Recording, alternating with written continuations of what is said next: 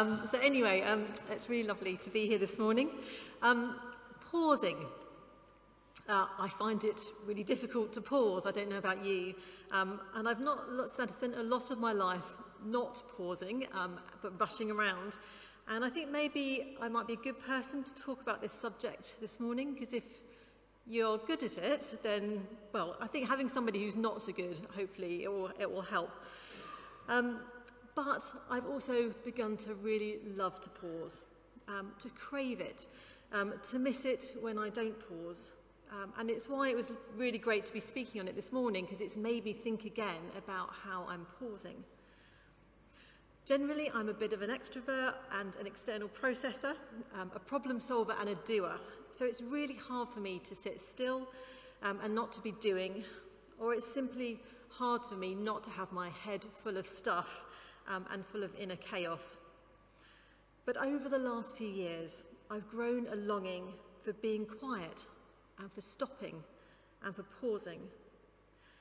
I've made it my business not to be busy and not to say I'm so busy when people ask me how I am, but to try and make some space intentionally in my life to pause and have some time. It could be because maybe I'm just a bit knackered. Um, I've spent so many years being busy. Um, but so many of us over the last couple of years, we've been forced to pause, haven't we? And, and, and although the enforced pausing, in some ways, it was quite traumatic, I think some of us have learned that positive pausing can be really good for us. Now I find that I'm tired of life rushing past at such a rate, and I really realised that I'm missing out. Not missing out on the life around me, but missing out on hearing God's quiet voice amongst the hubbub, missing the voice of the one that I really need and want to hear. And this is the reason that we pause, isn't it? It's not just about our own health, although it is good for our own health that we pause, but it's primarily because, primarily because we need to pause and be with our Heavenly Father. And I really love the story in the Old Testament when God promised that he would reveal himself to the prophet Elijah. And the story goes like this. Sorry, it's a bit small. Hopefully, some of you can read it. The Lord said to Elijah, Go out and stand on the mountain in the presence of the Lord, for the Lord is about to pass by. Then a great and powerful wind tore the mountains apart and shattered the rocks before the Lord, but the Lord was not in the wind. After the wind, there was an earthquake, but the Lord was not in the earthquake. And after the earthquake came a fire, but the Lord was not in the fire. And after the fire came a gentle whisper.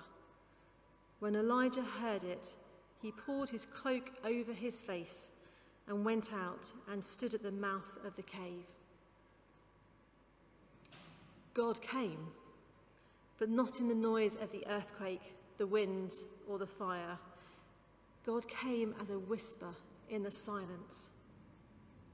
And Elijah would have had to have been quiet to have heard that. The teacher in the book of Ecclesiastes says there is a time to speak, but also a time to be silent. If we are always speaking or surrounding ourselves with noise, with earthquakes, with wind and fire, how much do we miss hearing God's small, still voice, God's still, small whisper in the silence? But if I'm someone who finds it really hard to sit still and get so distracted, how am I ever going to learn to hear God's still, small voice? And I think I've shared with you before about my love of walking. And when I walk, I can't do anything else. I can't pick up my phone to check my latest message. I can't get distracted by the things around the house that need doing or someone coming to interrupt me. When I walk, I can listen to nature around me, or I can stick my headphones in to listen to worship music or daily prayer. Walking forces, forces me to pause now, you might be a sitter and you might find it really easy to switch off, and that's great.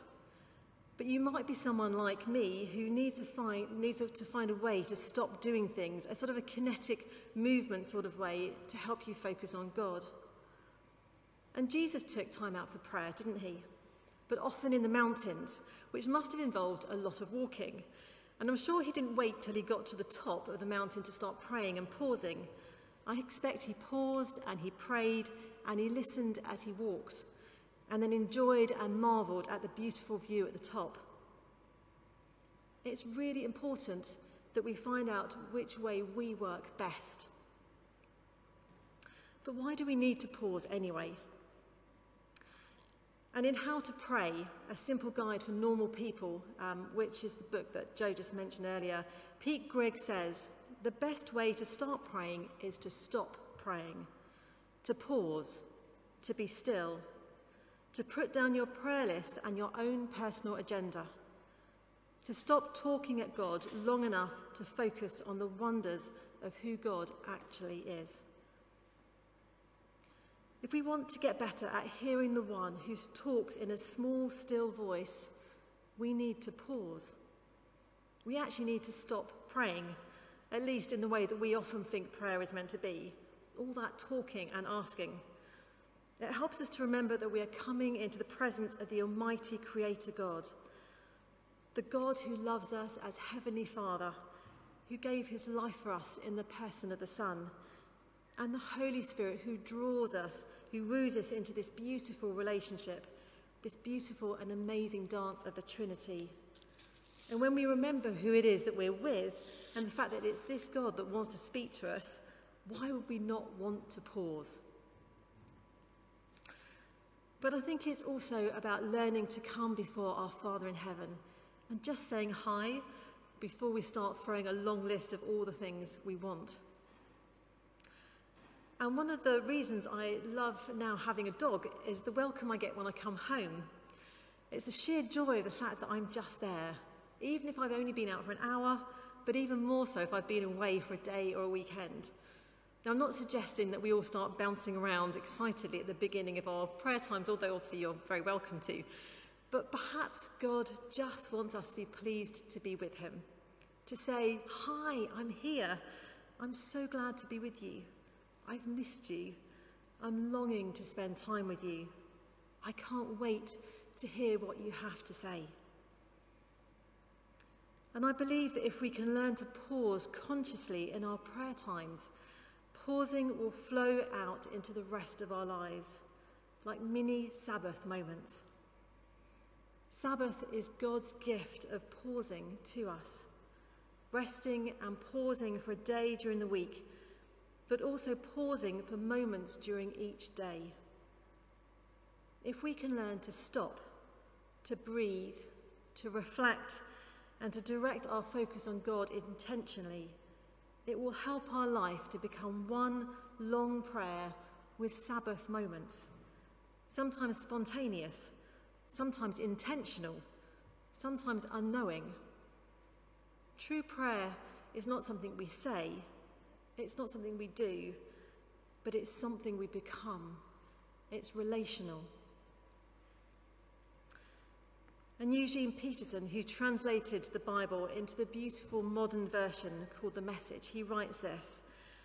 He says, Sabbath is not primarily about me or how it benefits me, it's about God and how God forms me it is not, in the first place, about what I do or what I don't do. It's about God completing and resting and blessing and sanctifying. It means stopping and being quiet long enough to see, open eyed with wonder, resurrection wonder. Psalm 37 says, be still before the Lord and wait patiently for him. And Psalm 23 says, He makes me lie down in green pastures. Moments of stillness help us surrender our own agendas and listen to God's agenda. So, how do we do this? How do we start? Are you a sitter or a walker or a runner? How are you best going to pause and be still? So sometimes a lit candle can be helpful, although obviously I recommend this if you're sitting and not walking, because that's more tricky. Um, a quiet place, a comfortable place, a place where you're not going to be distracted, and that might take a bit of practice. Maybe listening to some music, or a walk which isn't too full of traffic, so maybe avoid busy roads. And if you need some help to do this, like I do, there are some great resources. So there's the How to Pray book, which gives some great ideas. And there's actually a book called Sabbath Pause, which gives daily writings for seven weeks, um, teaching and helping you to do this pausing and to learn how to pause. And there are some really great apps. Um, Pray As You Go is a beautiful app. Um, it's written um, and uh, spoken each day by the Jesuits. It's really spaceful, it's reflective, it starts with some really gentle music if you find that helpful. And then there's Lectio 365, which is linked to the book How to Pray, um, as well as to the prayer course, and is uses the PRAY acronym that we're using that Joe just talked about. Or if you like a bit more liturgy, um, there's now an audio version as well as a written version of daily prayer, of morning, evening, and night prayer, um, and often with some music, beautiful music if you find that helps you to pause. You see, you don't have to work this out for yourself. Um, I've realised that I need a lot of help, um, and not to be ashamed to say, I need a lot of help with this. And I use a mix of these things, um, and usually different apps at different times of the day. Um, maybe a short time in the morning with a cup of tea after everyone has gone out or before they get up, or my afternoon dog walk, um, and occasionally before I drift off to sleep. It doesn't have to be long. Don't set unachievable goals. Start with really small goals. And don't berate yourself if you get to the end of the day and realise you've completely forgotten to pause at all or been unable to pause. Tomorrow is always a new day. For example, I got up this morning thinking I'll have some pausing time before coming to church. Um, and one of my daughters unexpectedly got up to come and talk to me. Um, sometimes God even interrupts our pausing.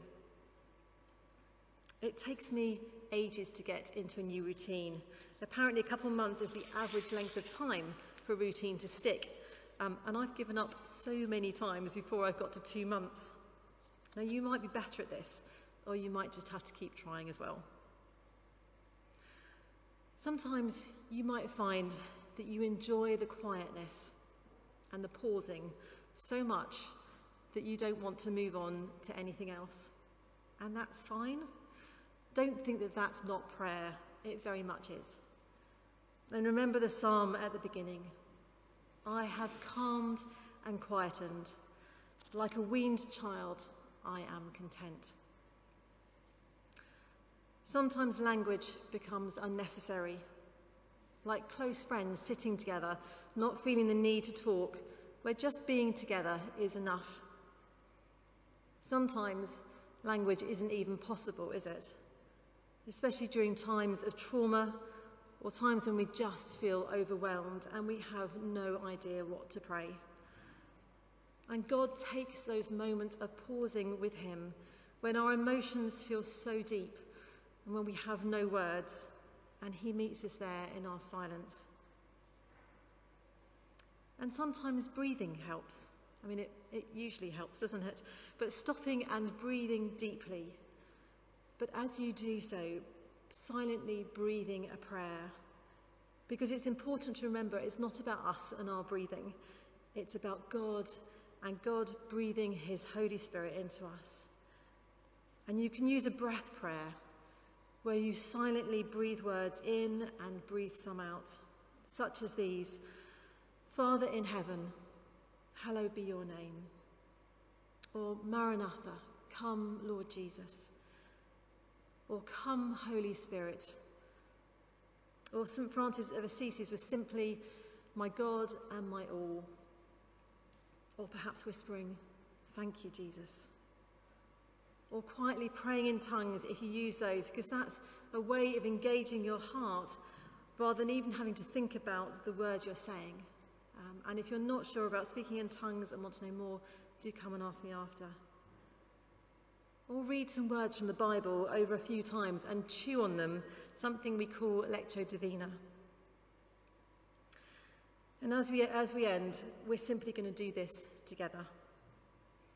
We're going to start with a breath prayer, and then we're going to listen and chew on the short psalm that we heard at the beginning. And then we're going to pray a Sabbath prayer together.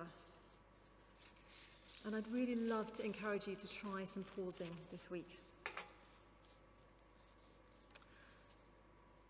So, first of all, sit comfortably. I know it's tricky in hard wooden pews. Close your eyes if you feel that that helps. And breathe. And listen to your breaths. Breathe deeply, and when you're relaxed, pick one phrase which resonates with you. Father in heaven, hallowed be your name. Thank you, Jesus. Come, Holy Spirit, my God and my all. And we're just going to spend a few moments doing that.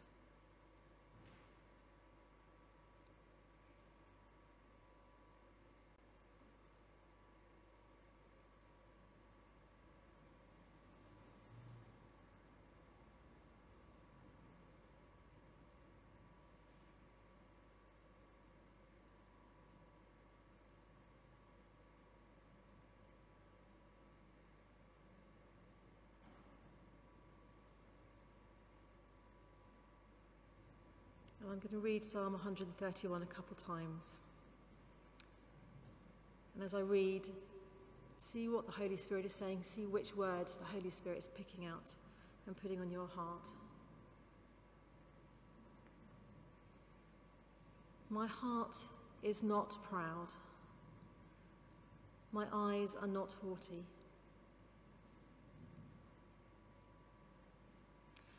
I do not concern myself with great matters or things too wonderful for me.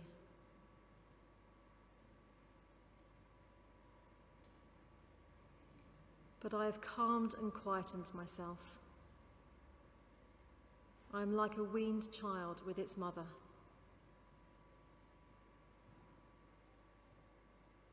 Like a weaned child, I am content.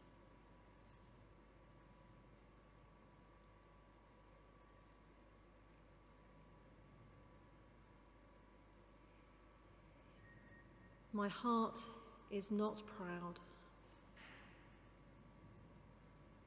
My eyes are not haughty.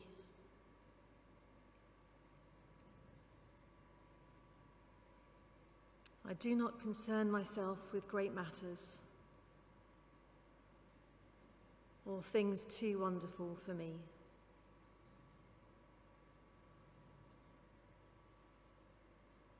But I have calmed and quietened myself. I am like a weaned child with its mother.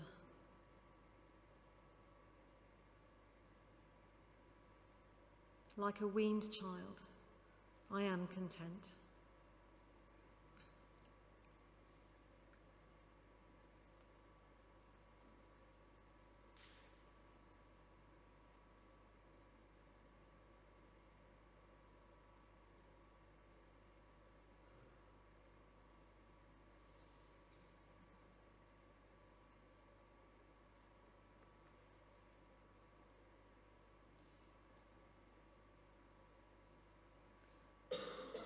Just before Joe comes back to lead us into communion, we're going to say a Sabbath prayer. Feel free to join in or just sit and listen quietly. May this day bring Sabbath rest to my heart and my home. May God's image in me be restored and my imagination in God be restored. May the gravity of material things be lightened and the relativity of time slow down. May I know grace to embrace my own finite smallness in the arms of God's infinite greatness. May God's word feed me and his spirit lead me into the week and into the life to come. Amen.